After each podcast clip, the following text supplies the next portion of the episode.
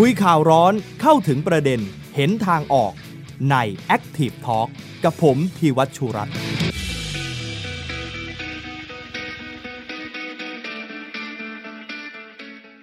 สวัสดีครับ ต้อนรับคุณผู้ชมนะครับ เข้าสู่รายการ Active Talk ครับ พบเจอกันทุกวันพฤหัสบดีนะครับ ทางเพจ The Active ครับ วันนี้เจอการพฤหัสบดีที่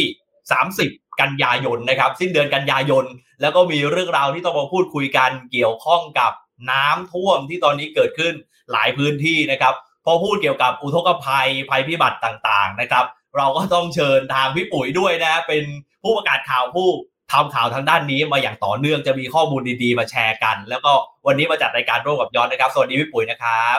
ค่ะ สวัสดีค่ะ น้องยอดค่ะ แหม วันนี้เป็นเกียรติอย่างยิ่งเลยนะคะ ที่มาคุยเรื่องน้ำเพราะว่าอยู่ในช่วงที่อยู่ในสถานการณ์พอดีเลยนะคะอืมซึ่งเข้าใจว่าพี่ปุ๋ยไปประชุม แล้วก็มีเรื่องที่น่ากังวลด้วยเหรอครับ ของทางสทรช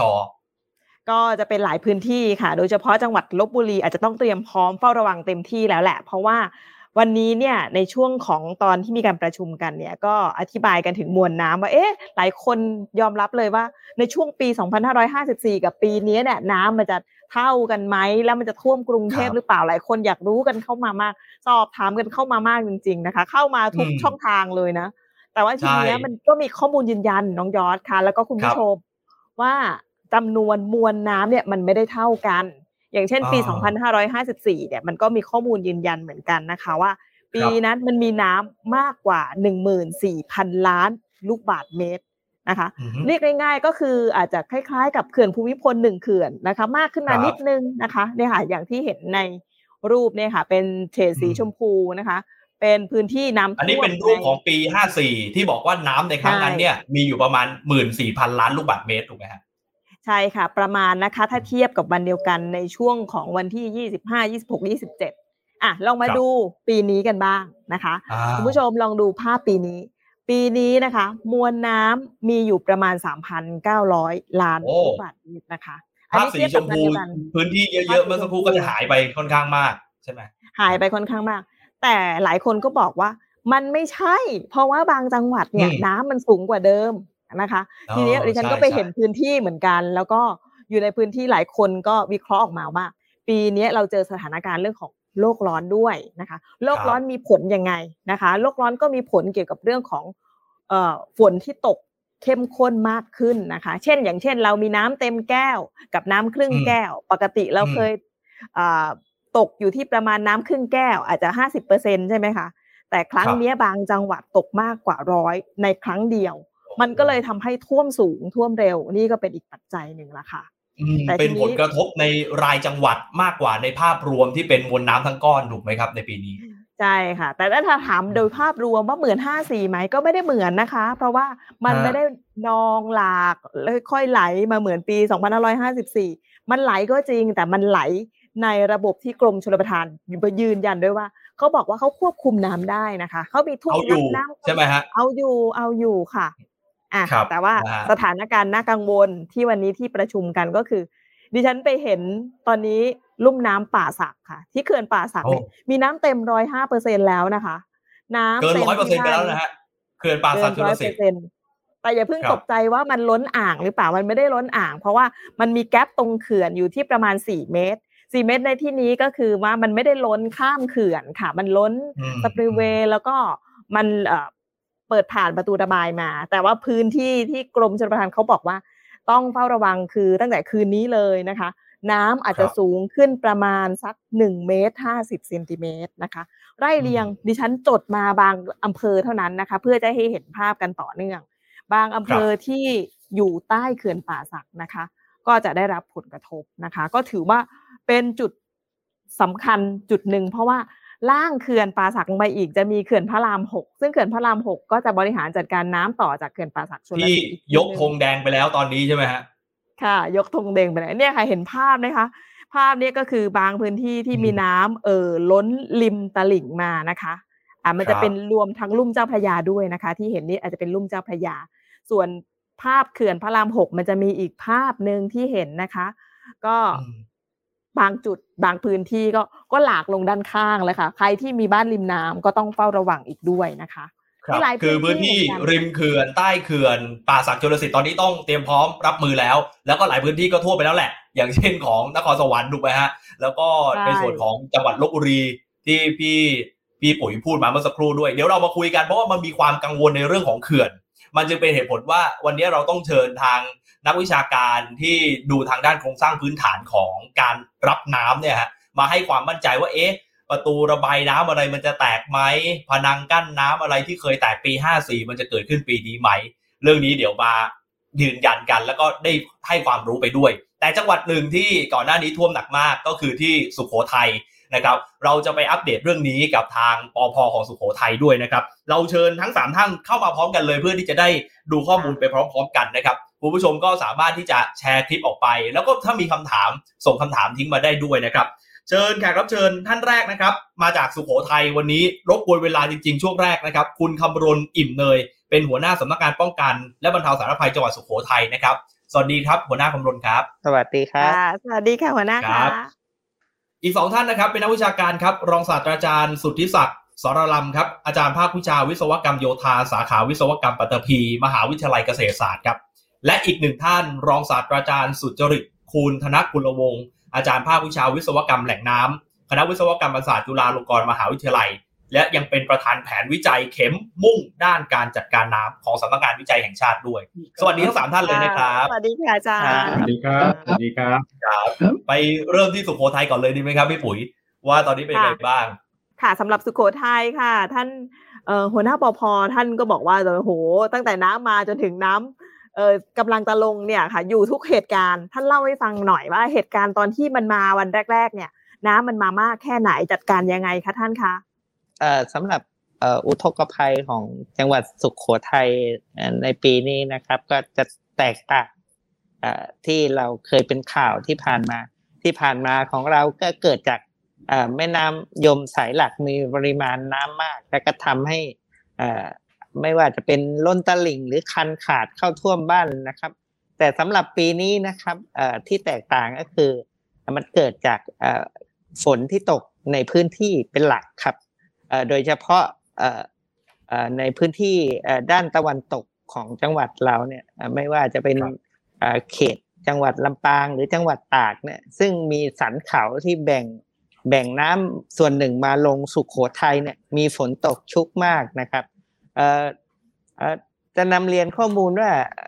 ฝนเก้าเดือนของจังหวัดสุขโขทัยเนี่ยปกติสุขโขทัยเนี่ยฝนทั้งปีเนี่ยจะเฉลี่ยอยู่ที่ประมาณพันร้อยถึงพันสองเก้าเดือนที่ผ่านมาเนี่ยเรามีฝนตกมาแล้วนะครับหนึ่งพันหนึ่งร้อยเก้าสิบมิลนะครับ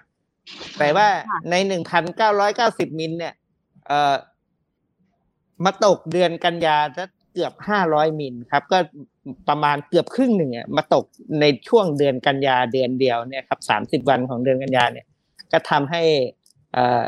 มีปริมาณน้ำฝนสะสมในพื้นที่ของจังหวัดสุโขทัยมากนะครับ แล้วก็ทำให้ท่วมในพื้นที่ลุ่มต่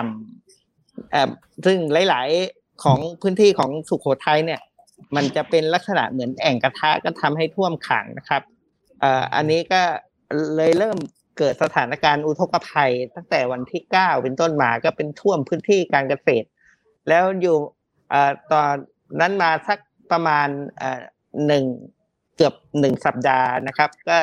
ฝนที่ตกต่อเนื่องเนี่ยก็ทำให้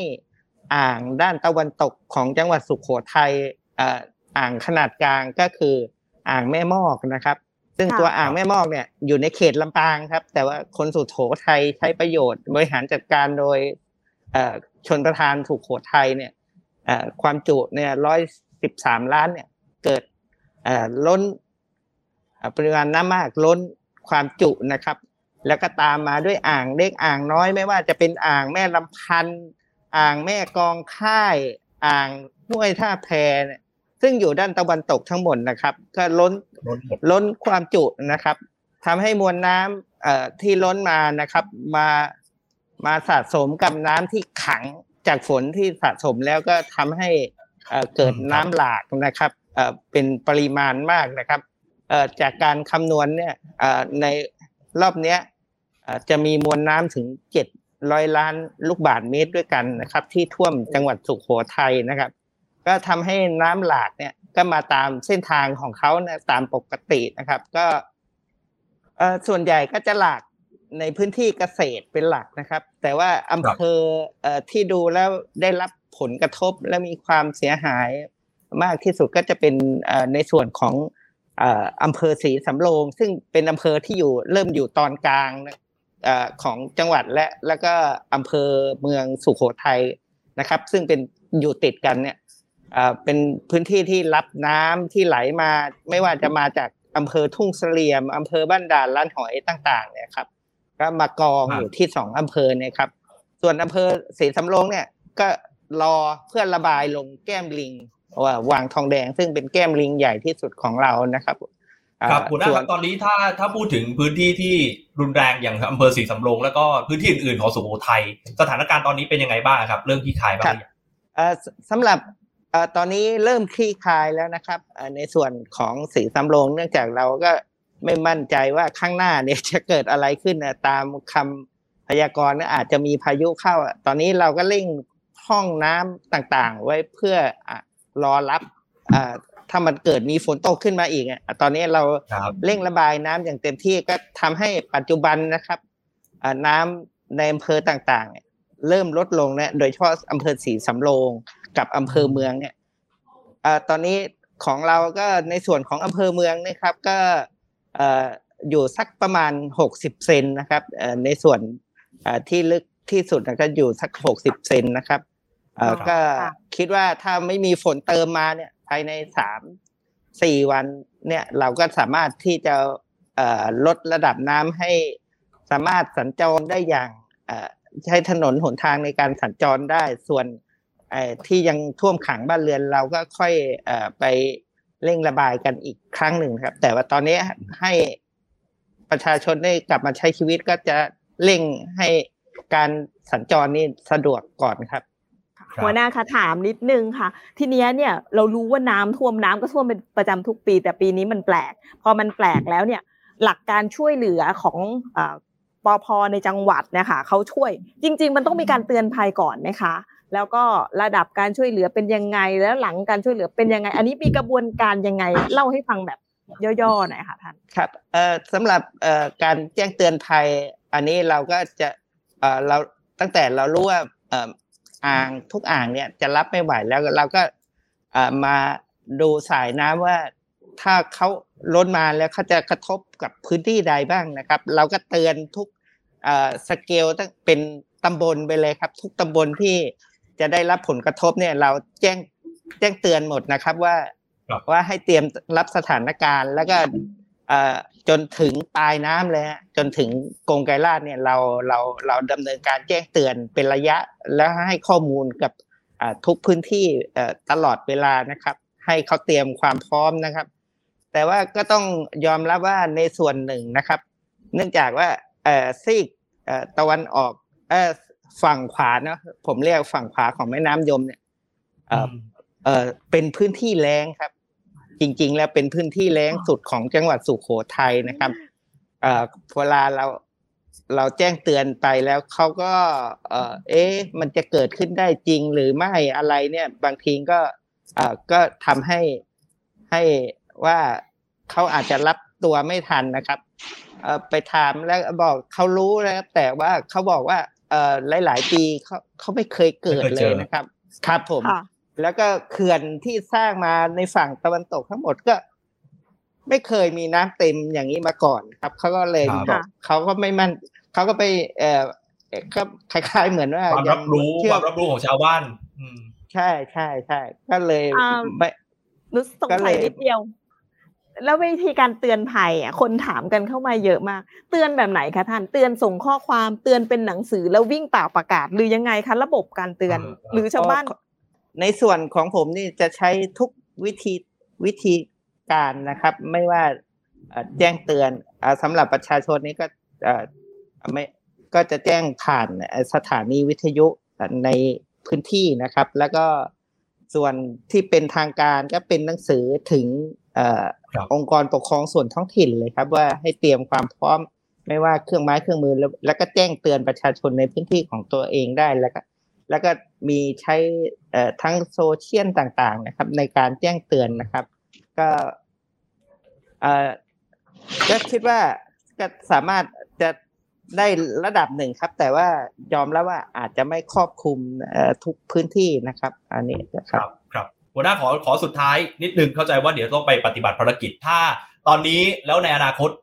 ที่เขาบอกว่าเดี๋ยวจะมีพายุเข้ามาแล้วก็ไม่รู้ว่าจะกลับไปลงที่สุโขทัยอีกไหมก็คาดการณ์ไม่ได้เนี่ยแผนการรองรับแล้วก็รับมือภายในจังหวัดเรามียังไงบ้างเพื่อให้ความมั่นใจกับประชาชน ครับเอ่อสำหรับแผนที่จะรองรับสิ่งที่อาจจะเกิดขึ้นเนี่ยตามที่ผมนำเรียนว่าส่วนหนึ่ง เราก็จะพ่องน้ำที่ที่ ท่วมเราอยู่เนี่ยให้เหลือน้อยที่สุดเพื่อจะรองรับน้ำที่อาจจะมาใหม่ อันนี้เป็นประเด็นแรกนะครับ ส่วนประเด็นที่สองก็คือในการเตรียมความพร้อมของเราเนี่ยเราก็จะเตรียมความพร้อมเหมือนครั้งที่ผ่านมานะครับ ก็คือเราก็เตรียมพร้อมทั้งทรัพยากรที่จะใช้ในการจัดการอย่างเต็มที่นะครับ แล้วก็สิ่งสำคัญที่สุดคือก็คือเรา ติดตามสถานการณ์สภาพอากาศอยู่ตลอดเวลานะครับ ว่ามันจะส่งกับผลกระทบกับเรายังไงนะครับ ก็ยอมรับว่าตอนนี้ในการพ่องน้ำต่างๆ ในเขื่อนในฝั่งตะวันตกของเรายังทำได้ไม่ไม่สามารถทำได้นะ เพราะว่าปัจจุบันยังทุกอ่างที่ว่าเนี่ยยังยังมีการล้นสปินเวย์อยู่เลยนะครับ เนื่องจากแต่ว่าไอพอเราจะเปิด เร่งระบายมาก็มันจะส่งผลให้ที่มันท่วมอยู่แล้วเพิ่มขึ้นอีก อันนี้ก็เราก็เอ่อพยายามพ่องไอ้ที่ที่ท่วมอยู่แล้วออกไปก่อน แล้วก็เอ่อรอให้นั้นแล้วก็เราก็จะเอ่อเร่งระบายน้ำในอ่าง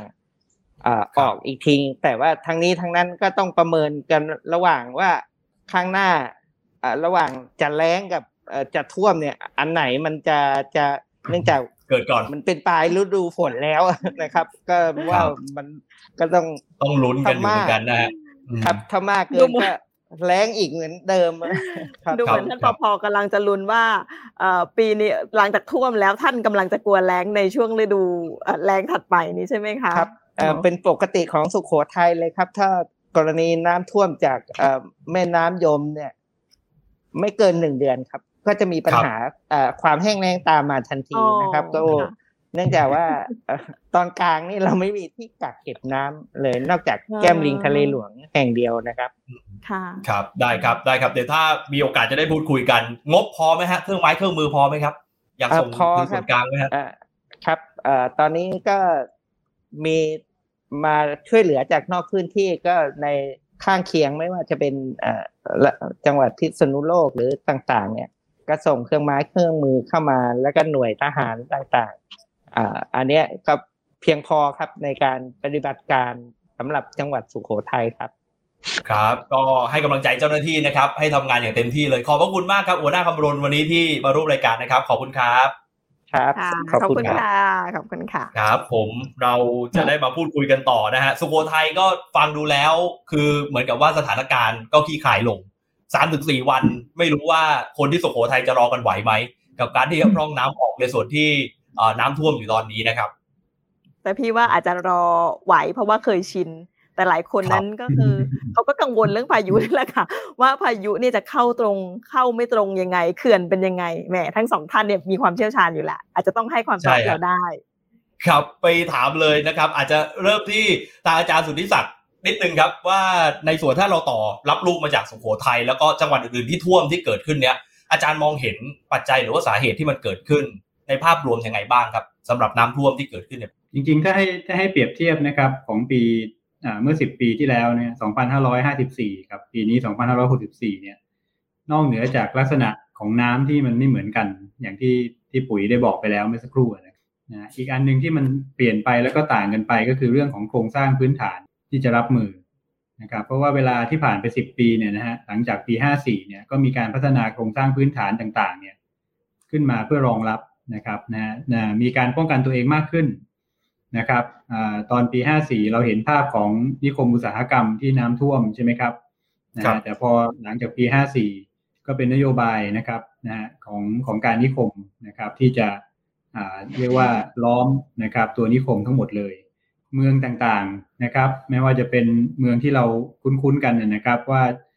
เคยมีน้ำทะลักเข้าไปก็ก็มีการมีการสร้างนะฮะกำแพงกันน้ำเนี่ยนะครับ หรือเขื่อนกันน้ำเนี่ยรอบเมืองนะครับ รวมถึงนะฮะส่วนของการระบายน้ำหรือการบริหารจัดการนะฮะซึ่งตั้งแต่ C2 ลงมานะครับ แล้วก็คลองต่างๆเนี่ยนะครับ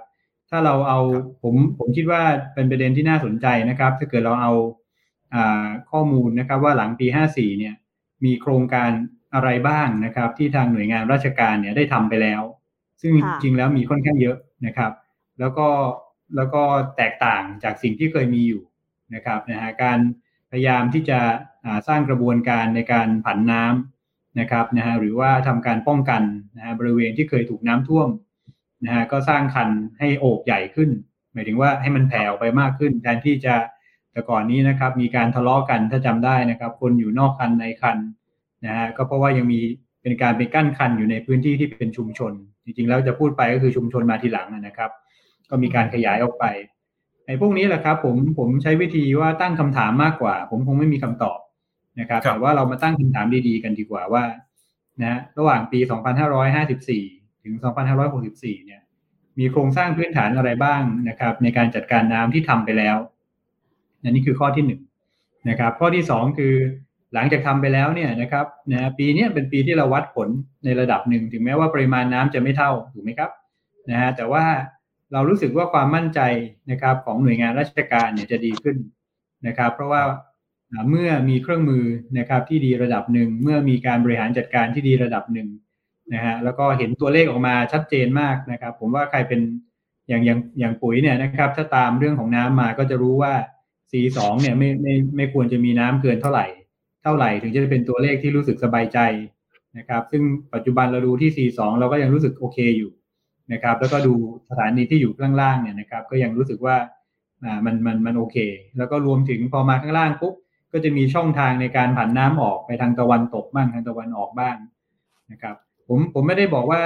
มันสรุปแล้วมันดีไม่ใช่นะครับ แต่ผมกำลังตั้งคำถามมากกว่านะครับว่า เราเราเราทำอะไรเพิ่มบ้าง เราใช้งบประมาณไปมากน้อยแค่ไหน แต่อย่างไรเสียนะครับ ถ้ามองแบบเบสิกง่าย ๆเลยนะครับ มันต้องดีกว่าเดิมอยู่แล้วล่ะครับ เพราะว่าหลังจากปี 54 เนี่ยนะครับ เราทุ่มเงินไปเป็นหลักหลักแสนล้านเนี่ยนะครับ ในการที่จะพัฒนาโครงสร้างพื้นฐานทั้งหลาย นี่ยังไม่รวมถึงเรื่องของการพัฒนาอ่างเก็บน้ำนะครับ อ่างเก็บน้ำหลาย ๆ ตัวเนี่ยนะครับได้ถูกพัฒนาในการที่จะเรียกว่ายกระดับการกักเก็บ นะฮะคือจริงๆระดับสูงสุดเนี่ยก็ยังอยู่ที่เดิมนะครับนะฮะแต่ว่ายกระดับการกักเก็บเนี่ยให้มันมาเก็บที่ระดับสูงสุดให้มากขึ้น มีการเสริมฝายนะฮะหรือสันคันระบายน้ำขึ้นมา ซึ่งอันนี้ แต่ว่าแต่ว่ามันก็เป็นเป็นข้อที่ต้องไปพิจารณาในปีนี้เหมือนกันว่า การการเพิ่มประสิทธิภาพการเก็บน้ำของเขื่อนแต่ละเขื่อนเนี่ยนะฮะแล้วมันอาจจะโชคร้ายด้วยเพราะนี่เป็นปลายฤดูนะครับพอปลายฤดูปุ๊บเนี่ยนะฮะ mindset หรือวิธีคิด นะฮะของคนที่ดูแลเขื่อนเนี่ยก็คือว่าเขาเขาอยากจะเก็บน้ำทุกเม็ดทุกหยดนะครับ เพราะว่ามันจะเข้าแรงนะครับ แล้วเขาก็คงไม่คาดว่า โอ้โห มันมันมาทุกเม็ดทุกหยดแล้วมันก็มาเรื่อยๆ ไม่หยุดนะครับจนกระทั่งมันมันโอเวอร์โฟลนะครับ อาจารย์ขนาดนิดนึงเหมือน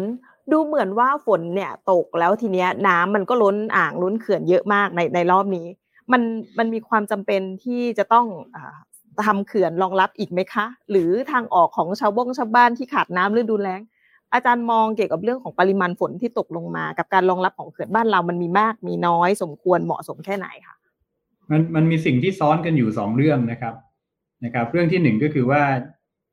เขื่อนในบ้านเราเนี่ยถ้าเราพูดถึงเขื่อนเก็บน้ำนะครับเขื่อนขนาดใหญ่นะครับ หรือขนาดกลางก็แล้วแต่เนี่ยนะครับเขื่อนเนี่ยมีอายุ เฉลี่ยเนี่ยทั้งประเทศเลยนะครับ ประมาณสักสามสิบสี่สิบปีนะฮะเราเราเราอยู่ในในสเตจของของที่อายุเขื่อนเนี่ยประมาณสามสิบสี่สิบ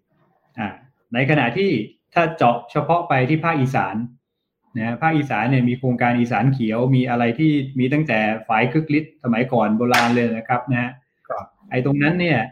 อายุเฉลี่ยของเขื่อนในภาคอีสานเนี่ยทะลุเลยห้าสิบปีไปแล้วนะครับ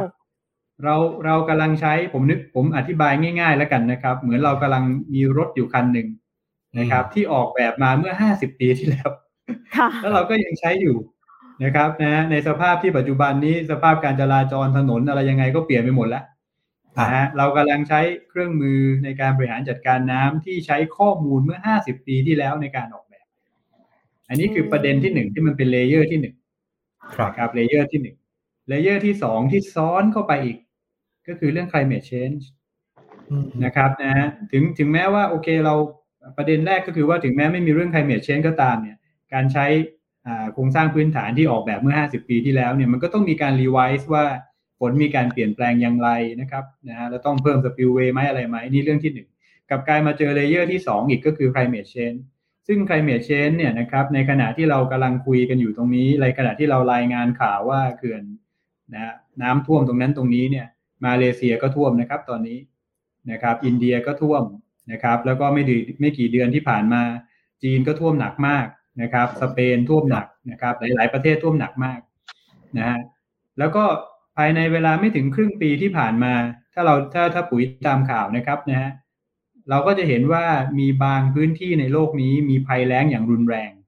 ค่ะ นะครับนะฮะมีไฟไหม้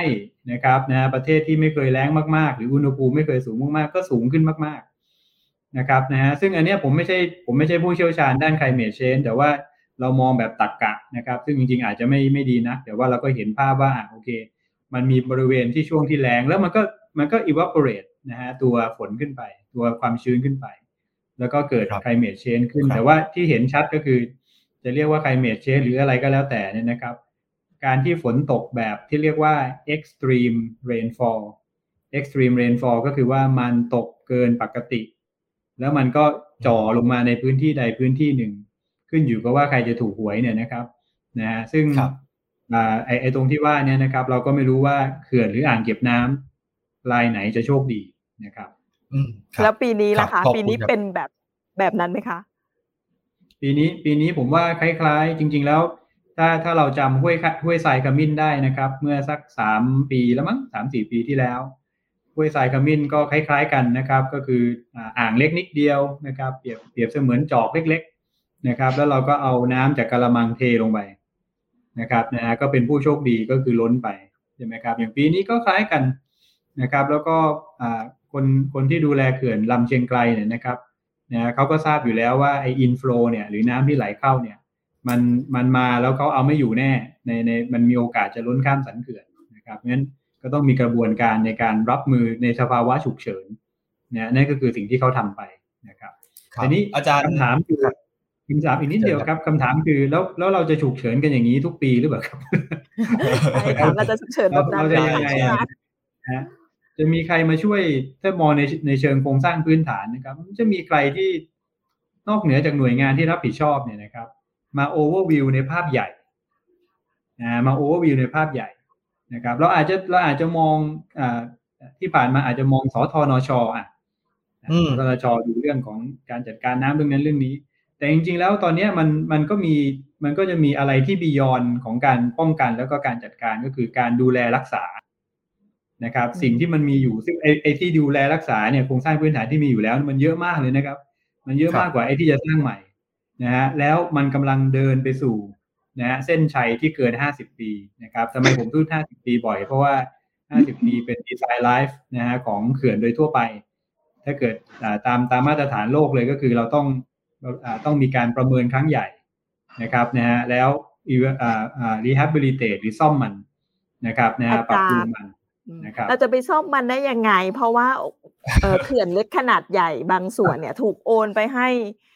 ทางด้านของท้องถิ่นแล้วเนี่ยแล้วท้องถิ่นเขาก็งบอ๋อเขาก็ไม่ได้เยอะไอ้จุดเนี้ยอาจารย์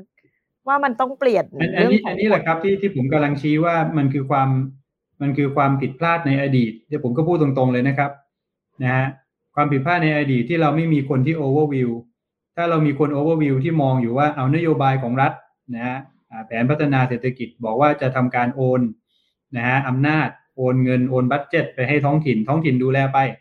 นะฮะท้องถิ่นทำอะไรบ้าง ท้องถิ่นดูแลประปาดูแลถนน ดูแลโรงเรียนก็มี แล้วเอาครับเขื่อนไปด้วย ตุ้มเออดูแลเขื่อนด้วยเราจะอ่าซ่อมแล้วยังไงซ่อมเขื่อนแพงไหมคะอาจารย์แต่ไม่มีงบให้ไงมีแต่อำนาจแล้วก็งบอบตไงฮะอะงบอืมงบงบตหนูถามทีเขื่อนหนึ่งเขื่อนซ่อมแพงไหมคะอาจารย์อ่าผมเคยซ่อมเขื่อนซ่อมแล้วซ่อมอีกนะครับ ซ่อมแล้วซ่อมครับอีกนะฮะประมาณสักเพราะว่างบไม่ถึง เขื่อนเขื่อนนี่เป็นมีเท่าไหร่ก็ต้องซ่อมเท่านั้น ก็เหมือนรถเก่าที่อาจจะต้องไเขื่อนนี่เป็นเรื่องเป็นเรื่องแปลกไม่ว่าจะเป็นเขื่อนเก็บน้ำเขื่อนป้องกันตลิ่งเนี่ยถ้าเงินคุณไม่ถึงเนี่ย คุณซ่อมแล้วซ่อมอีกครับไอ้ที่ซ่อมไปก็หายไปเลย เพราะว่ามันมันไม่ได้ไปแก้ที่ตัวปัญหานะครับได้ได้จากอาจารย์สุทธิศักดิ์หลายประเด็นมากนะครับ ขออนุญาตที่จะนำต่อเลยเมื่อเมื่อสักครู่อาจารย์สุทธิศักดิ์ตั้งประเด็นมาน่าสนใจเลยฮะว่าจากการพัฒนาที่ผ่านมาตั้งแต่ปี 54 มันมันส่งผลดีผลเสียยังไง อาจารย์สุทธิศักดิ์ก็ไม่ตอบด้วยคงจะต้องให้อาจารย์สุจริตตอบว่าเอ๊ะมันดีขึ้นไหมยังไงครับอาจารย์ ครับก็จริงๆหลังจากปีห้าสี่นะจริงๆมันมีสองยุคนะยุคก่อนห้าสี่ก็ยุคหนึ่งนะแล้วยุคจากห้าสี่ถึงหกหนึ่งซึ่งมีพรบน้ำก็อย่างหนึ่งนะหลังจากหกหนึ่งมา ผมคิดว่าในเชิงการจัดการน้ำเนี่ยมันเริ่มมียุคที่ชัดเจนว่าก่อนห้าสี่เนี่ยจะเป็นลักษณะของพื้นที่พื้นที่แล้วแก้ไขเฉพาะจะมาเฉพาะหน้ากันไปแล้วมีเงินก็ซ่อมอย่างที่ว่า แต่เราก็มีคิวงานเยอะแยะไปหมดนะ พอปีห้าสี่เนี่ยเรารู้สึกว่าเอ่อการทำเป็นจุดๆเนี่ยมันมีปัญหาตัวมันเอง เราก็เลยเริ่มปีทำประชุดโครงการนะฮะเราแก้ปัญหาระยะสั้นเนี่ยเราใช้เงินประมาณห้าหมื่นล้านในตอนนั้นผมผมไปช่วยดูแลตัวนั้นนะก็คือว่าทำยังไงที่เราสามารถจะดูแลเขื่อนได้ทำไงที่เราดูอย่างบางระกรรมอีกสิบเอ็ดบางระกรรมเนี่ยดูแลได้ทำไงที่เราจะมีทางระบายน้ำออกได้ทำไงที่มันมีปั๊มน้ำได้ตรงเนี้ยในปีหลังจากห้าสี่เนี่ย ความเป็นระบบตรงเนี้ยเริ่มเข้ามาจับ แล้วเราก็มีเงินที่เป็นก้อนแล้วก็สามารถจะเป็นเซตซึ่งที่เมื่อก่อนเนี่ย เราจะกระจายเงินเป็นจังหวัดเป็นต่างๆทุกคนก็จะซ่อมเป็นจุดๆๆๆนะท้ายที่สุดไม่ประสานกันเลยนะฮะเขาเลยล้อเล่นเลยว่า ตั้งแต่คลองในกรุงเทพเนี่ย หลังจากรัชกาลที่ห้ามานะ ไม่เคยขุดใหญ่เลย หลังปีค่ะห้าสี่เนี่ยเราขุดไปเจ็ดร้อยคลองนะครัอ๋อบครั้งแรกเลยนะที่จะออกให้ทะเลแล้วก็เลือกคลองที่จะออกนะไม่ใช่ว่าจุ่มถึงนี้ทีจุ่มถึงนี้ทีแล้วท้ายสุดเนี่ยมันไม่เป็นคลอง เราต้องไล่แนวเหนือใต้เป็นหลัก ไปลงทะเลนะฮะอันเนี้ยก็เริ่มมีแนวในเชิงแบบนี้ก็ในแง่กรมนี้ก็เริ่มรู้สึกว่าการทำแบบเนี้ยมันแก้ปัญหามากขึ้นนะฮะในที่สองก็คือเรื่องของการจัดระบบ อันนี้ผมคิดว่าหลังปีห้าสี่เนี่ยความคิดในเชิงระบบเนี่ยค่อนข้างจะมีแล้วก็มีเงินทำซึ่งมันมีเงินกู้เข้าไปต่างๆเนี่ยผมคิดว่าอันนี้คือสิ่งหนึ่งซึ่งว่าณวันเนี้ยเศรษฐาจะบอกว่าฝนตกแบบนี้เนี่ยในเชิงส่วนกลางเนี่ยเขาคิดว่าเขามีความมั่นใจมากขึ้น เพราะมันมีเครื่องมืออและมีกลไกครับเรายังมีน้ำ ที่จะเก็บอีกวันสิบเอ็ดเนี่ยวันพันล้านเนี่ยที่จะลงในสิบเอ็ดทุ่งที่เราเตรียมไว้เนี่ยยังไม่ได้ใช้เลยนะฮะค่ะแต่โจทย์ปีนี้มันก็เหมือนกันอีกนะฮะการเราแบบของเราเนี่ยเราเป็นแบบว่าอ่าพายุจะขึ้นจากเหนือแล้วก็ค่อยลงใต้นะฮะอืมเป็นการเตือนภัยเราเนี่ยจะบอกโอเคนะถ้าฝนตกสุโขทัยแล้ว ต่อไปจะไปตรงนี้ต่อไปตรงนี้ไปนะมันจะไล่ลงจากเหนือลงใต้เลยนะฮะแต่ปีนี้กลับกันนะฮะเราเจอคอนเซนเนี่ยมันลงตรงตรงกลางตกเลยค่ะ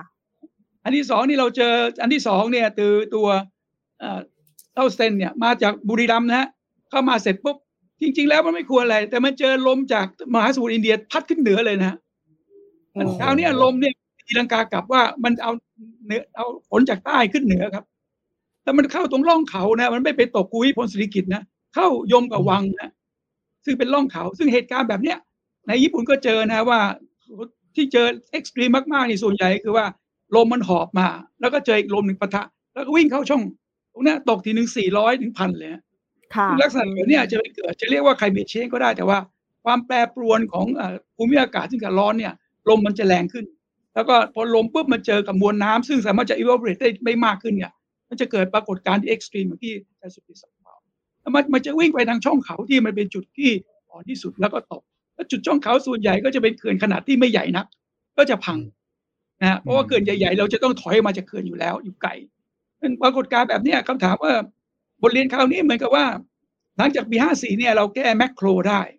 แต่การนี้ไปเราต้องแก้โลโก้ฮะเรามีปัญหาในพื้นที่เฉพาะเฉพาะเลยนะว่า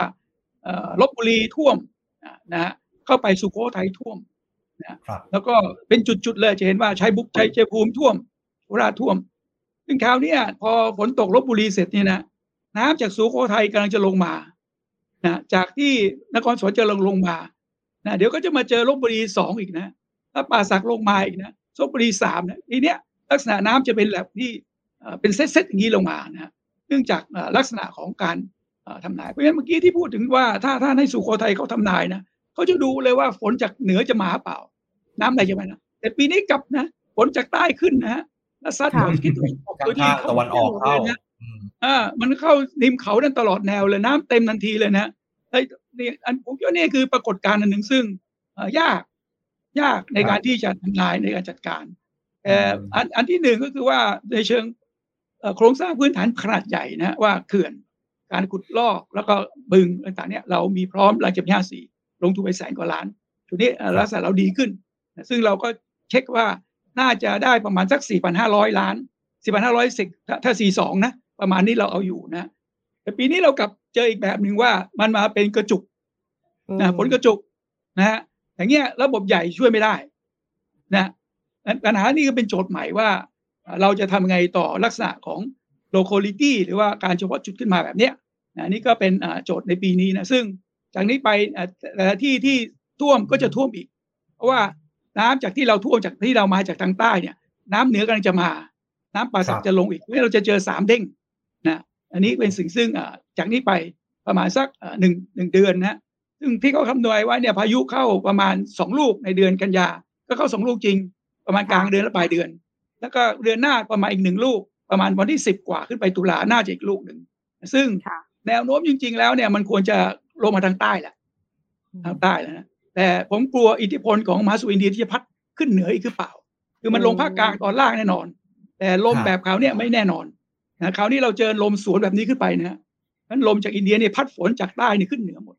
นี่ก็เป็นอีกตัวหนึ่งซึ่งอะเราไม่เคยเจอนะฮะแต่ปีเนี้ยอิทธิพลของลมสองข้างเนี่ยมาประกบทำให้เกิดอ่าภาวะฝนที่แช่อยู่ภาคกลางเนี่ย นานพอสมควรก็เกิดกระจุกนะอันนี้คืออันหนึ่งที่เราเริ่มเริ่มไปวิเคราะห์ว่าลักษณะฝนปีเนี้ยแปลกแล้วเราก็ยากในการทำนาย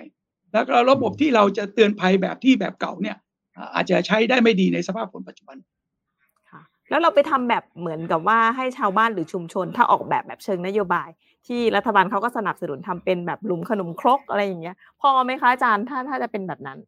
หรือว่าเราต้องทำเขื่อนคือใหญ่ไปเลย คือคือถ้าตกประมาณสามสี่ร้อยมิลเนี่ย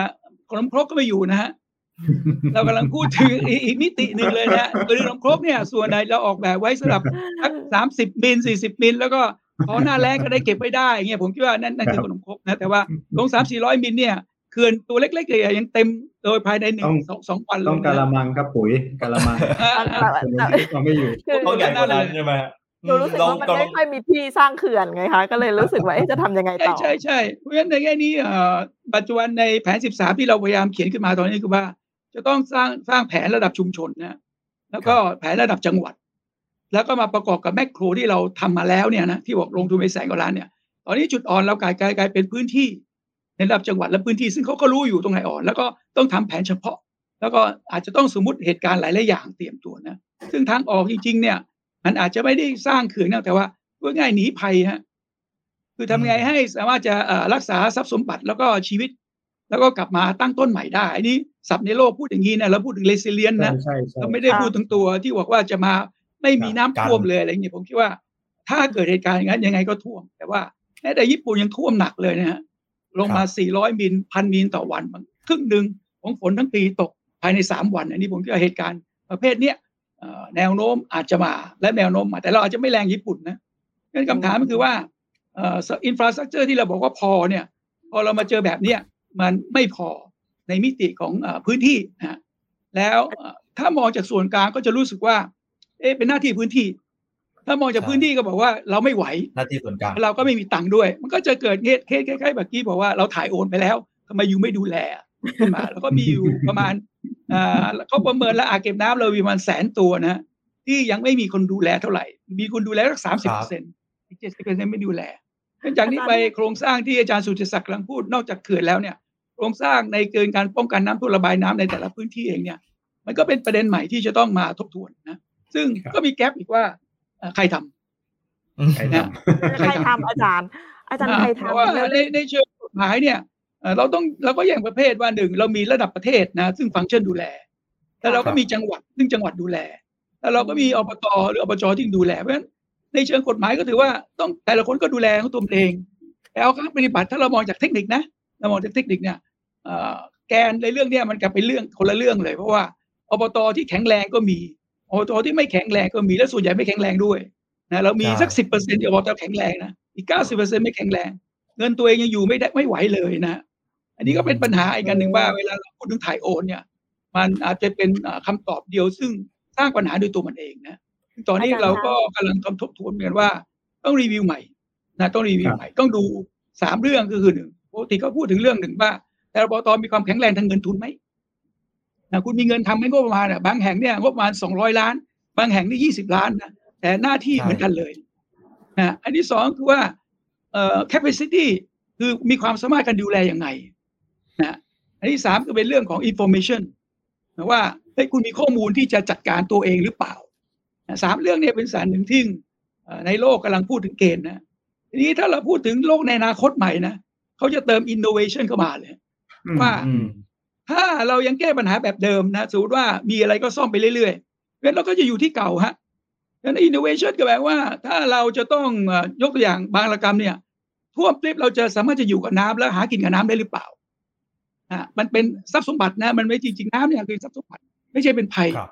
แต่สายอย่างเนี่ยถ้าเรามิคิดมุมใหม่เนี่ย มันอาจจะมีโอกาสในสิ่งมันอันนี้ผมคิดว่าในโลกกำลังพูดสามสี่สิ่งไปด้วยกัน ถ้าจะมองอนาคตด้วยนะมันโดยสรุปแล้วแมกโรที่กำลังถามเนี่ย ผมคิดว่าใช้ได้ แต่ไม่พอ แล้วจากนี้ไปเนี่ยโจทย์ใหญ่มันกลายจะกลับไปสู่พื้นที่ละซึ่งพื้นที่เราก็จะมีปัญหาแบบเก่าว่า ที่ไทยโอนกับเรื่องเนี้ยมันจะเป็นเรื่องเดียวกัน การจัดการคืออะไรงั้นอาจารย์สุติศักดิ์กำลังพูดถึง overall เนี่ยผมคิดว่า ก็มีการคุยกันอยู่นะนโยบาย ซึ่งเอ่อเราก็พยายามเสนอ World Bank อยู่ว่าจะเข้ามารีวิวในส่วนนี้ครับ แล้วก็อืมจริง ๆ แล้วเอ่อการกระจายเอ่อที่เหมาะสมคืออะไรเนี่ยผมคิดว่าเรากำลังหาเส้นตรงนี้เหมือนกัน โดยดูจากสามปัจจัยนะก็คือเรื่องของ เงินทุนของแต่ละอบตหรืออบจอันที่สองคือความสามารถนะอันที่สามความสามารถคือข้อมูลที่เขาสามารถจะจัดการเองได้ ถ้าบอกให้เขาจัดการเนี่ยเขาต้องรู้เลยว่าฝนตกตอนนี้มาจากเหนือมาจากใต้ การทำริสเนี่ยต้องมาจากทุกทางนะฮะไม่ใช่เฉพาะทำที่เคยมีมา แล้วก็ต้องหาแม็กแล้วท้ายสุดสู้ไม่ได้จะหนียังไง ผมคิดว่าก็เป็น risk management นะเนี่ยคำถามคือต้องให้แต่พื้นที่ทำทำไหวไหมเอออะเนี่ยในแผน15ในแผน13ที่เรากำลังเขียนอยู่เนี่ยใน5ปีเนี่ย เราหวังว่าจะให้ระดับจังหวัดหรืออบตเนี่ย จะทำนี้แต่ต้องมีโค้ช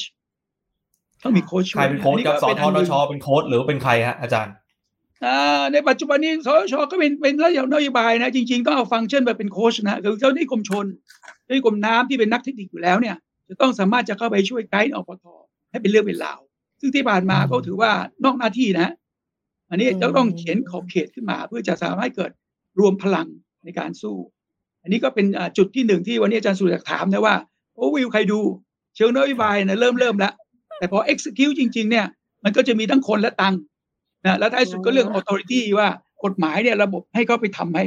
อันนี้ก็แม้แต่งานข้ามอบตอบตทำไม่ได้เลยนะแต่ระบัดใช่อันนี้ก็เป็นเรื่องไฟของไฟดับด้านหน้าอบตยังไม่เข้าไปทำเลย เพราะว่าอยู่คนละเขตกันก็เลยอาเกิจาดรย์มันมันมีแผน 20 ปีในการทำโครงสร้างครับอาจารย์ไอ้แผนตัวเนี้ย อาจารย์คิดว่าถ้ามันเสร็จ20ปี เหมือนตามแผนที่เขาวางไว้เนี่ยมันต้องมีปรับไหมคะ หรือว่าถ้าตามตามนั้นน้ำจะไม่ท่วมเหรอคะ อันนี้คนสงสัยมากเลยนะคะ เรามีแผน คือเอ่ออะอันที่หนึ่งเนี่ยเราคุณลองไปดูเด็เรามีใช้เงินประมาณแสนกว่าล้านต่อปีสำหรับเรื่องน้ำนะ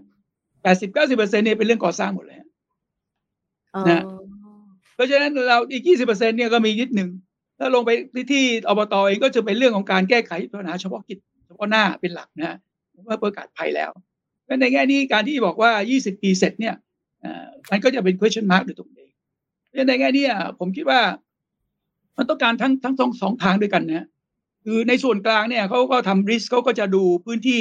เราเรียกว่า area base นะก็จะดูในเรื่องคือพื้นที่สำคัญนะที่จะมีประโยชน์นะส่วนที่ที่ที่ว่างไปเนี่ยจริง ๆ แล้วก็ต้องถือว่ามอนิเตอร์ทำแหละทีนี้ในพื้นที่เองก็ต้องเอาภาพเนี่ยมาซ้อนกันดูว่า อะไรที่สำคัญและตรงกัน อะไรที่คนหนึ่งคิดสำคัญอีกคนหนึ่งไม่สำคัญ อันนี้ต้องมาจูนกันนะ เพื่อให้หลักการเนี่ยได้แต่ยี่สิบปีเนี่ยเราก็ไม่สามารถจะมีเงินทำได้หมดนะ เพราะฉะนั้นในแง่นี้ผมแบ่งพื้นที่น้ำท่วมเป็นสี่ประเภทนะประเภทแรกคือแบบกรุงเทพเนี่ยเราเรียกว่าอรอระบาย อันนี้ก็คือจริง ๆ แล้วพูดง่ายๆคือฝนตกมาเยอะ แต่ว่ารูที่เราส่งน้ำไปมันเล็กไปนะอันนี้ก็แก้สองทางคือทำรูให้ใหญ่ขึ้นหรือ ต้องเก็บน้ำให้ก่อนให้เข้าให้เท่ากับรูนะอันนี้เป็นเรื่องที่เรื่องที่สองก็คือว่าน้ำเต็มตลิ่งแล้วอย่างเนี้ยสองพันห้าเนี่ย ถ้าขึ้นสามพันเมื่อไหร่เนี่ยน้ำจะล้นตลิ่ง แต่ว่ามีคันกั้นอยู่ อันนี้เป็นพื้นที่ที่สองพื้นที่ที่สามเนี่ยคือหมายว่า มีคันแล้วยังล้นล้นคันออกไปเลย อันนี้เป็นแบบสี่ละเพราะฉะนั้นในแง่ผมเนี่ย เราต้องกำหนดหนึ่งสองสามสี่ในแต่ละที่ให้ชัดเจนนะซึ่งสื่อมวลชนก็ต้องเข้าใจว่า ตอนเนี้ยท่วมแบบหนึ่งก็ต้องพูดแบบหนึ่ง ท่วมแบบสองก็ต้องแบบหนึ่งก็แบบสามก็แบบหนึ่งสี่แบบหนึ่งเพราะฉะนั้นเวลาเราพูดเนี่ยเอ่อเราเอาวิธีนี้มาใส่ในวิธีที่หนึ่งที่สองคนก็เลยงงๆเลยนะฮะว่าโอ้ยครับท่วมอีกแล้วท่วมอีกแล้วอันนี้ก็ผมคิดว่าถ้าเราแยกประเภทของการท่วมและการจัดการเนี่ยแล้วสื่อสารให้เข้าใจว่าบางพื้นที่เนี่ย มันท่วมประจำนะแต่สิ่งที่เราต้องการคือไปช่วยเขาให้ออกพื้นที่แล้วหนึ่งเดือนกลับมาใหม่ เราจะยอมรับสภาพนั้นไหมถือว่าเป็นพื้นพื้นที่อย่างบางบานนะบานกรรมเนี่ย ชาวบ้านก็ปรับตัวว่าเก็บเกี่ยวก่อนละ แล้วก็เริ่มละตอนนี้ก็ซื้อเรืออ่าปลูกปลาละนะท่วมเนี่ยเขายินดีใจด้วยกับท่วมงั้นเรากำลังมองถึงแต่ความความท่วมกับไม่ท่วมกับการใช้ชีวิตที่หาสมดุลกันได้เนี่ยผมคิดว่าฮะปัญหากับว่าน้ำท่วมเนี่ย มันจะน้ำท่วมในแง่บวกกับน้ำท่วมในแง่ลบเนี่ย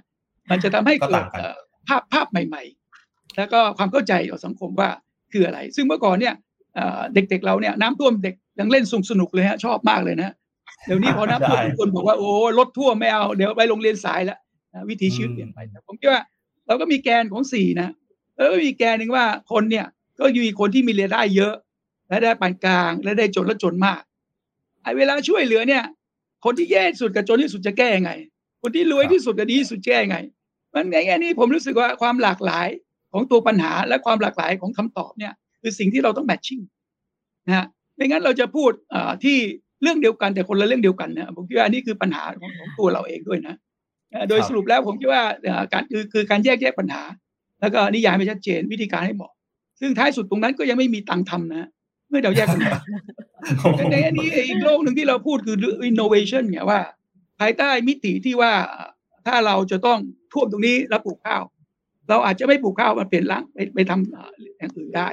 มันตัวการแปรปรวนของตัวธรรมชาติเนี่ย แต่เดิมเนี่ยมนุษย์เนี่ยเราเราปรับตัวกับธรรมชาติอยู่แล้วนะดังนั้นไงความเปลี่ยนแปลงของธรรมชาติซึ่งรุนแรงขึ้นลงไปเนี่ย จะส่งผลต่อการเลือกอาชีพหรือปรับอาชีพโดยปริยายเลยฮะซึ่งในแง่รัฐะเนี่ยแทนที่จะช่วยเหลืออย่างเดียวเนี่ยเราจะส่งเสริมให้เกิดอาชีพใหม่และเป็นคำตอบของตัวสังคมในอนาคตได้ อันนี้ผมคิดว่าเราอาจจะต้องมองอดีต แล้วก็ปัจจุบันและอนาคตไปพร้อมกัน แล้วก็แยกแยะปัญหาแล้วก็โซลูชันแต่ละพื้นที่ที่ไม่เหมือนกัน และท้ายสุดเนี่ยทุกคนอยู่ได้ ภายใต้สภาวะธรรมชาติที่แปรปรวนนะอันนี้คือสิ่งที่ต้องช่วยกันหาคำตอบต่อไป อาจารย์แล้วก่อนหน้านั้นเหมือนไทย PBS เคยร่วมกับทั้งทีมอาจารย์เนี่ยทำเจ้าพระยาเดลต้า อย่างเจ้าพระยาเดลต้าเนี่ยมันส่วนตรงนี้เนี่ยมันมันมีส่วนเอาไปเสริมไปช่วยไปแก้ยังไงได้บ้างคะมีข้อเสนอยังไงไหมซึ่งเรื่องนี้วันก่อนเอ่อท่านรัฐมนตรีอวก็มีเรียกประชุมไปคุยนะครับผมก็ไปอธิบายแล้วเสร็จแล้วท่านก็พูดถึงเรื่องไอ้เนี่ยเรื่องอากาศเนี่ยนะแล้วก็ท่านอ่าดรพิจิตร นะก็ไปด้วยท่านก็พูดเนี่ยท้ายสุดเนี่ยระยะยาวเนี่ยคือคำตอบคือเจ้าพยาเดลต้า เพราะว่าเจ้าพยาเดลต้าขณะที่บนฟ้านี่เรากำหนดไม่ได้ฝนมันตกที่ไหนก็ไม่รู้ ในแง่คนก็ดูว่าตกทุกที่เราต้องอยู่ได้ แต่คำอีกอย่างหนึ่งที่เรากำหนดคือที่ตรงไหนคู่ที่เป็นสีเขียวเพราะฉะนั้นระยะยาวเนี่ยการที่เรามีพื้นที่ปลูกข้าวเกือบเอ่อเท่าไหร่ในภาคกลางสิบล้านไร่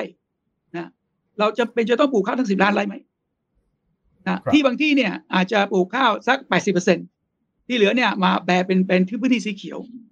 นะปลูกเลี้ยงเลี้ยงได้เพราะฉะนั้นการจัดตรงเนี้ยถ้าเราจัดได้ดีหรือแม้แต่เอ่อที่เป็นที่ลุ่มอีกสี่แบบทุ่มที่เราเก็บกันไว้เนี่ยนะถ้าเราสามารถจะรักษาให้เป็นทุ่มไปอีกร้อยปีได้นะ เรากรุงเทพก็จะปลอดภัย ที่เรากลัวคืออยู่ดีก็มีบ้านบ้านจัดสรรไปสร้าง ในที่ที่เรากันน้ำอยู่เนี่ย อันเนี้ยเราตายคือตายทั้งสองอันคือหมู่บ้านที่สร้างก็ท่วมนะ และกรุงเทพก็ท่วมนะ นะเป็นในระยะยาวเนี่ย เราถึงพยายามคุยจะปรึกศึกษาว่าท้สุดเนี่ยการใช้ประโยชน์ที่ดิน กับรายได้ที่ประเทศพึงมี แล้วก็วิบัติภัยหรือธรรมชาติการไม่ใช่เกิดขึ้นนะสามอย่างเนี้มันจะจอยู่ด้วยกันได้ไงเนี่ย เราจะต้องต้องออกแบบการใช้ที่ดินแล้วมนุษย์เราต้องไปปรับเมื่อเราไปอยู่ที่บางระกรรมเราก็ต้องปรับแบบหนึ่งถ้าไปอยู่ที่นครปฐมก็อย่างแต่ละที่เนี่ยมันจะมีลักษณะธรรมชาติ และความเหมาะสมที่เหมาะ แต่คนกรุงเทพไปแต่ละที่เนี่ยชอบถมที่หมดเลยนะแล้วก็สร้างบ้านนะนี่เลยที่เราไปเจอสมุทรสาครสงครามเนี่ยเขาเป็นครูเป็นต่างเนี่ยก็ถมที่เป็นที่เขาละนะแล้วก็จะทำเป็นรีสอร์ทละอันนี้ผมคิดว่าอันนี้คืออันหนึ่งซึ่งเอ่อเกิดจากความไม่สอดคล้องกันระหว่างอ่าตัวมนุษย์ แล้วก็ภาวะเศรษฐกิจ แล้วก็ตัวธรรมชาติที่กำลังเปลี่ยนแปลงไป ซึ่งเดลต้าเองเนี่ยเป็นคำตอบหนึ่งที่เราอยากจะให้เกิดเอ่อความรู้สึกร่วมนะฮะในการช่วยดูแลแล้วก็ มีคำตอบทั้งอดีตปัจจุบันอนาคตได้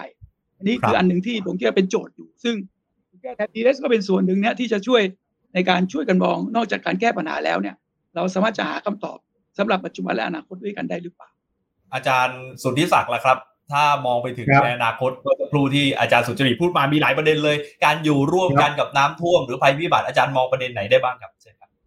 คือจริงๆอ่าเมื่อกี้ปุ๋ยพูดถึงเจ้าพระยาเดลต้าใช่ไหมครับ ผมก็ขออนุญาต ถามคุยต่อประเด็นนี้เลยแล้วกันนะครับ ที่อาจารย์สุจริตพูดเมื่อสักครู่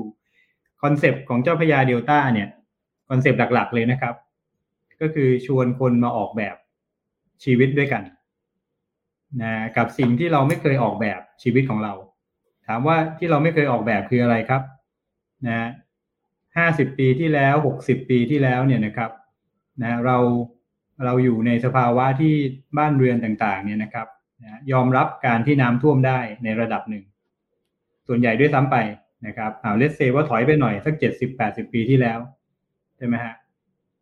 เรามีเทคโนโลยีที่เข้ามาก็คือเรื่องของปูนซีเมนต์เรื่องของคอนกรีตใช่ไหมครับ แล้วเราก็ค่อยๆค่อยๆปรับตัวเรานะในการที่จะเลือกใช้หรือเลือกอยู่ในที่ที่มันรู้สึกว่ามันแห้งนะครับ มันมาพร้อมกับอะไรครับ มันมาพร้อมกับการเปลี่ยน ระบบคมนาคมจากเรือให้กลายเป็นรถนะฮะมันมาพร้อมกันเลยครับ มันมาพร้อมกันแต่เราไม่ได้ออกแบบลองคิดดีๆนะครับนะฮะที่อาจารย์สุจริตบอกว่า คนกรุงเทพไปไหนก็ถมดินเนี่ยก็ใช่เพราะอะไรครับ ถมดินแล้วทุกหมู่บ้านจัดสรรเวลาเราถมดินนะครับ หรือทุกทุกบ้านที่ถมดินเนี่ยนะครับ ในการในการทำพื้นที่ใหม่เนี่ย ก็จะถมดินเท่ากับถนนที่อยู่หน้าบ้าน เป็นอย่างน้อย นะครับนะเพราะฉะนั้นเนี่ยเราเราเปลี่ยนตัวเราเองจากจากสิ่งที่เรา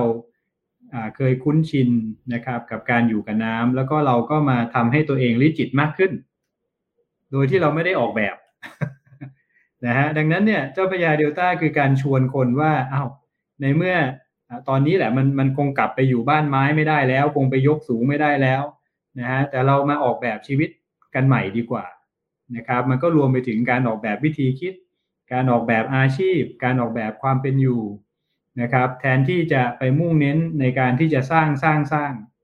นะครับคำว่าสร้างสร้างสร้างเนี่ยมันมันก็มีจุด มันก็จะมีจุดที่เป็นข้อจำกัดเสมอ เพราะว่าโครงสร้างทางวิศวกรรมนะครับตามหลักของโครงสร้างทางวิศวกรรมยังไงก็มีข้อจำกัดของเรื่องของโหลดที่มันกระทำมันก็ได้แค่นี้นะครับผมขอยกตัวอย่างสั้น ๆนะครับนะฮะเมือง ที่ลงทุนในเรื่องของการจัดการน้ำนะในเรื่องของการทำยังไงไม่ให้น้ำท่วม เป็น sponge อ่า sponge city ถ้าเกิดเคยได้ยินนะครับ เมืองซึมซับน้ำนะครับ เมืองที่จีนนะครับอ่าผมจำชื่อเมืองไม่ได้ไม่รู้อาจารย์อาจารย์สุจริตจำได้ไหมครับที่เพิ่งน้ำท่วมไปเนี่ยนะครับนะก็ลงทุนไปเยอะมากนะครับ เรานึกภาพนะครับ เมืองจีนลงทุนสำหรับเมืองนี้ว่าไม่ให้น้ำท่วมครับเละเลยครับ ท่วมเละจะท่วมท่วมเละเทะเลยนะครับจะนะฮะลอนดอนนะฮะลอนดอนซึ่งโอ้โห เทคโนโลยีไปมากกว่าเรานะครับ แล้วก็มีประวัติศาสตร์ในเรื่องของการจัดการน้ำนูนนี้นั้นเรียบร้อยครับท่วมดังนั้นที่ปุ๋ยถามเนี่ยว่าเอ๊ะอีกยี่สิบปี แผนยี่สิบปี ถ้ามันเสร็จแล้วจะน้ำไม่ท่วมใช่ไหมคำตอบบอกได้เลยครับ ว่าไม่ไม่ไม่ใช่ครับ ท่วมยังไงก็ท่วมครับ ยังไงก็ท่วมครับ เพราะว่ายังไง extreme event มันก็มี ตรงนี้ต่างหากซึ่งทุกคนจะต้องทำอะไรครับ ต้องยอมรับและว่านะฮะมันมันจะต้องอยู่กับมันในลักษณะแบบนี้ เพียงแต่ว่านะฮะถ้าถ้าถ้าพูดแบบหนังหนังคาวบอยนะครับนะก็คือต้องไม่ตายโง่ๆนะไม่ตายโง่ๆคืออ่าเวลาฝนมันตกน้อยๆอยู่ภายใต้ limit ทางวิศวกรรม มันก็ไม่ควรจะท่วมถูกไหมครับนะครัฮะบมันก็ควรจะแบ่งเป็นระดับอย่างที่อาจารย์สุจริตว่าว่าเอ้ยถ้าตกแบบนี้นะไอ้เครื่องมือมันควรจะเอาอยู่ ถ้าเอาไม่อยู่เนี่ยแสดงว่าคุณมีปัญหาแล้ว ในเรื่องการจัดการในเรื่องการ maintenance คุณมีปัญหาแล้ว อันนี้ต้องต้องต้องต้องต้องต้องตรากันแล้ว แต่ถ้าเกิดว่ามันเกินเท่านี้ไปเนี่ยนะครับนะฮะมันมันไม่น่าจะมาว่ากันแล้ว แต่ว่ามันควรจะว่าในอีกมิติหนึ่งสังเกตดีๆสิครับนะฮะไทย PBS นะครับ เราทำข่าวในเรื่องน้ำท่วมที่ต่างประเทศอันนู้นอันนี้ สังเกตไหมครับ ว่าเวลาเขาสั่งอพยพกันเนี่ยนะฮะเขาสั่งอพยพกัน หนึ่งแสนห้าหมื่นคนสองแสนคน เมืองจีนอพยพหนึ่งล้านห้าหมื่นคนห้าแสนคน เยอะมากครับเราเคยสงสัยไหมครับ แล้วเราเคยเราเคยคิดไหมครับว่าจริง ๆ แล้วเนี่ยประเทศไทยเรายังไม่ถึง process นั้น แต่ของเขาถึงแล้วคือเขาพร้อมและก็ยอมรับว่า extreme event มาเขาก็อพยพออก และเขาก็กลับมาใช้ชีวิตเหมือนเดิม เขาสามารถที่จะปิดนะฮะชัดดาวน์แล้วเขาก็เปิดปั๊บทำงานต่อได้เลย เห็นไหมครับ เพราะฉะนั้นเราต้องกลับมานั่งดีไซน์ตรงนี้แล้ว ว่าทำยังไงให้มันไปอย่างนั้นได้นะครับ เพราะฉะนั้น risk acceptance ก็คือการยอมรับความเสี่ยงเนี่ย อันนี้เป็นพื้นฐานสำคัญที่จะทำให้สังคมเนี่ย สามารถที่จะยอมรับได้ว่าไอ้ตรงเนี้ยแหละก็คือความเสี่ยงที่เราต้องยอมรับ ไอ้แบบนี้รับไม่ได้ รับไม่ได้ตายโง่ๆเนี่ยรับไม่ได้นะครับครับหรือตกงานง่ายๆเนี่ยรับไม่ได้ แต่ว่าไอ้ประเภทที่มันย่ำแย่มาก ๆอย่างเงี้ยนะครับ ยัง อยังย้อนกลับมาที่ลำเชียงไกลนะครับ ผมผมก็บอกว่าอันนี้ก็คือ the best ที่ engineer ทุกคนจะทำได้แล้วล่ะ ก็ประมาณนี้แหละนะครับ ก็คือต้องเจาะเขื่อนตรงนี้ให้มันไหลออกนะครับ มันก็ทำอย่างอื่นไม่ได้จะทำยังไงนะครับนะฮะวันนั้นก็เป็น extreme นะครับเพียงแต่ว่าถ้าจะถ้าจะแตะลำเชียงไกลนิดนึงการที่จะไปเตือนภัยหรือการที่จะไปบอกว่าไอ้ความอันตรายจากการที่น้ำจะไหลออก มันจะไปยังไงอะไรยังไงเนี่ย อันนี้อาจจะอาจจะไม่ใช่แล้วเพราะฉะนั้นก็เปรียบเทียบได้ว่า แสดงว่าเรายังไม่ค่อยยอมรับใช่ไหมครับว่า เมื่อมันเกิดเหตุแล้ว แล้วเราต้องต้องต้องปรับตัวไปกับมันยังไงนะครับ แล้วแล้วหัวข้อของเราวันนี้เนี่ย เรามีแผนดีแล้วหรือยังสรุปว่ามีแผนครับดีแล้วหรือยังคะอ่าถ้าเกิดให้ผมให้ผมเปรียบเทียบนะครับ ว่ากันตรงๆเลยนะครับ เมื่อสิบปีที่แล้วกับเวลานี้ดีขึ้นแน่นอนอยู่แล้วครับอืมนะฮะเครื่องมือดีขึ้นแผนดีขึ้นนะครับ เพียงแต่ว่ามันก็จะเห็นว่า ผมผมผมเปรียบเทียบง่ายๆ ว่าถ้าถ้าเราถ้าเราเห็นภาพข่าวนะครับ ตรงแถวปักเกร็ดนะฮะที่น้ำท่วมนะครับ แต่ว่าขณะเดียวกันที่ทางผู้สื่อข่าวไปถ่ายน้ำท่วมที่ปากเกร็ดแต่ก็ถ่ายหันมาเห็นอะไรครับ เห็นกำแพงกันน้ำกำลังก่อสร้างอยู่เห็นไหมฮะประเด็นคือเรายังอยู่ในช่วง transition เราอยู่เรายังอยู่ในช่วงของการ build ของการที่จะทำให้ระบบมันสมบูรณ์ขึ้น เพราะฉะนั้นมันก็จะเป็นอย่างนี้ยแหละครับแต่มันก็จะดีขึ้นเรื่อยๆ เราก็จะไม่ตกม้าตายง่าย ๆนะครับนะฮะเมื่อเครื่องมือทุกอย่างพร้อมนะครับ แต่ว่าก็ต้องก็ต้องสื่อสารต่ออย่างที่ผมเรียนเรื่อง extreme event นะครับครับ อาจารย์สุจริตแล้วครับ เรื่องของแผนดีพอหรือยังครับตอนนี้ ก็ผมคิดว่าเอ่อมันมีสเต็ปมันนะคือหลังจากที่เรามีสทชแล้ว ในเชิงโครงสร้างด้านบนเนี่ย ผมคิดว่าเรามีการขยับบ้าง เพียงแต่ว่าอาจจะไม่ทันใจนะแล้วก็อาจจะไม่ทันกับการเปลี่ยนแปลงที่มันเกิดขึ้นผมคิดว่าอันนี้เป็นอันหนึ่งเพราะฉะนั้นเอจะมีกระบวนการอีกอันหนึ่งคือระดับกลางคือเรากำลังพูดอนุน้ำจังหวัดลงไประดับล่างเราจะมีเรื่องอปทนะผมคิดว่าสามภาษาเนี่ยคือสิ่งซึ่งจะต้องเข็นกัน แล้วถ้าเราสามารถจะ innovation บางอย่าง สามารถจะทำสับในปัจจุบันนี้ถ้าเราใช้สปีดปกติเนี่ย แต่ละที่เนี่ยอาจจะใช้เวลาห้าปีเป็นสิบห้าปีเลยนะเพราะแค่เขียนกฎ อย่างที่ว่าตั้งแต่หกหนึ่งมาจนถึงปัจจุบันเนี่ยกฎระเบียบต่างๆให้สชเขียนเนี่ยยังยังไม่ครบเลยนะแค่นี้แค่เขียนกฎนะ แล้วจะไปทำก็อีกเรื่องหนึ่งนะเพราะในอันนี้ในกระบวนการแบบเนี้ยคือถ้าเราเอ่อถ้ามองจากภาคเอกชนเนี่ย ผมคิดว่าเขาปรับตัวได้เร็วกว่า เพราะเขามี incentive อย่างอื่นนะอันนี้ผมคิดว่ากระบวนการตรงเนี้ยในระบบราชการเอง เริ่มเป็นสิ่งที่ไม่ทันใจกับประชาชนซึ่งชินกับ Facebook ชินกับครับที่อะไรทั้งหมด real time นะนักข่าวสามอ่านาทีต้องข่าวต้องออกละแล้วบอกว่าเอ้ยแต่นี้จะแก้ไง รอประชุมอาทิตย์หน้าแล้วกันนี่ทุกคนจะบอกว่ารับไม่ได้ผมคิดว่านี่คืออันหนึ่งที่อ่าข้อข้อข้อเรียกร้องของสังคมนี่ปัจจุบันอ่ารุนแรงและเร็วขึ้นอันที่สองคือ ฟ้าฝนเขาไม่รอเราอะครับเราก็บอกว่าให้มันถกหกสิบเตะผมรับได้ถ้าแปดสิบก็อ่ารอสักสองสามชั่วโมงกัน ถ้าร้อยนี่ก็รอนะฟ้าเขาบอกบางทีเขามาสี่ร้อยเลยฮะเขาไม่ทำ ครับอันนี้คือความเปลี่ยนแปลงของการสปีดข้างนอกเนี่ยทั้งสังคมเนี่ยเป็นภาวะบีบ ให้ระบบการจัดการเนี่ยจะต้องปรับตัวอย่างรวดเร็วเลยนะอันนี้ถ้าไม่ได้เนี่ยผมคิดว่ามันจะเกิด crash แล้วปัจจุบันก็เกิดในลักษณะอย่างนั้นอยู่นะส่วนยังไงเนี่ยเอ่อมันเราถึงอยากจะให้เกิดฟอรัมของการพื้นที่เปิดที่จะคุยกันเพื่อปรับสปีดซึ่งกันและกันนะ เพราะว่าผมคิดว่าปัจจุบันเนี่ยเรามีแต่เร่งสปีดนะเราอยากจะรู้เลยพรุ่งนี้จะทำไง นะเราอยากแต่ว่าหลวงเนี่ยกว่าจะร่างกฎอาจจะกฎหมายออกมาสามปียังไม่ออกเลยบางทีนะอันนี้จะทำไง ซึ่งเราก็พยายามออกแซนบ็อกบางที่ทดลองนะในเดียวกันในเรื่องของธรรมชาติอย่างที่ว่าเมื่อก่อนเราออกแบบหกสิบแปดสิบเดี๋ยวนี้มาสี่ร้อยนะยังไงก็ไม่อยู่นะ แต่ว่าเราก็ต้องอยู่อย่างกับมันยังไงผมคิดว่ามันเริ่มเกิดคำถามที่เกินกว่าสภาพที่ผ่านมาอันนี้ผมคิดว่าเป็นสิ่งซึ่งในแง่ผมก็คือว่าถ้าวิชาการเนี่ยคำถามมันเยอะ เพราะฉะนั้นเราต้องเตรียมคำตอบในทุก ๆ ด้าน ส่วนจะทำได้แค่ไหนเนี่ยก็ต้องว่ากันไปทางสังคม แต่การรับรู้ของคนเนี่ยผมเชื่อว่าเมื่อรู้แล้วเนี่ยเขาหาทางออกเองได้ส่วนหนึ่งนะ ไม่มีใครที่จะโง่ยอมที่จะเสียแบบโง่ๆอย่างที่อาจารย์สุรศักดิ์เขาไม่รู้อันนี้อันนี้ผมรู้สึกว่ามันมีกระบวนการที่รัฐจะต้องปรับตัว มีกระบวนการที่องค์กรส่วนรวมต้องปรับตัว แล้วก็สื่อมวลชนเป็นส่วนหนึ่งที่จะช่วยผลัก ให้มันไปจูนไปด้วยกันได้นะผมคิดว่าแต่ว่าด้วยภาระของไอทีปัจจุบันเนี่ยมันเร่งทำให้สังคมเนี่ยมีดีมานในเรื่องของคำตอบมากและเร็วนะอันนี้ผมคิดว่าเป็นอันหนึ่งซึ่งเป็นสิ่งใหม่ด้วย แต่เราก็ต้องอยู่กับมันอันนี้ก็ผมคิดว่าเรายังมีการบ้านที่จะต้องทำแล้วก็ทั้งภาพเล็กภาพใหญ่ผมคิดว่านี่คือสิ่งซึ่งน่าสนใจและจะต้องทำไปด้วยกันครับโอ้โห ได้ประเด็นวันนี้ถ้าสรุปจากอาจารย์เนี่ยนะฮะสามทอได้ไหมฮะเป็นท้องถิ่น เทคโนโลยีแล้วก็ทรัพยากรที่รวมเงินไปด้วยนะฮะที่ต้องลงไปแล้วก็ต้องจัดการในส่วนนี้ ที่จะต้องทำงานกันต่ออย่างที่อาจารย์ว่าว่าในอนาคตเราอาจจะต้องมีบทเรียนจากต่างประเทศ บทเรียนจากสิ่งที่เราเคยพบเจอมาและทำอย่างไร เพื่อที่จะได้ว่าสามารถอยู่กับภัยพิบัติได้ ถึงแม้จะเกิดน้ำท่วมก็ตามนะครับพี่ ค่ะใช่แล้วค่ะและที่สำคัญที่เห็นภาพชัดๆก็คือว่าตอนนี้ทุกคนต้องอยู่แบบปรับตัวให้ได้นะคะ เพราะว่าอาจารย์ก็บอกแล้วว่า ที่สำคัญเนี่ยฝนมันไม่ได้รอเรา แต่สิ่งที่เราจะทำได้ที่สุดก็คือ ปรับตัวอยู่กับมันให้ได้มันอาจจะแบบเกิดขึ้นแบบหนักขึ้นกว่าเดิมด้วยซ้ำไหมคะอาจารย์ค่ะครับผม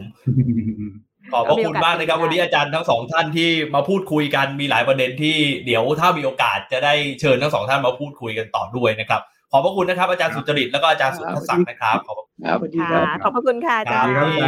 ค่ะนี่คือทั้งหมดของรายการ Active Talk นะครับ กลับมาเจอกันใหม่วันพฤหัสบดีหน้าครับ ทางเพจ The Active วันนี้ ผมพี่ปุ๋ยพร้อมแขกรับเชิญทั้งสองคน ลาคุณผู้ชมไปเลยนะครับ สวัสดีครับ สวัสดีค่ะอาจารย์สวัสดีครับ สวัสดีครับ สวัสดีครับอาจารย์ครับ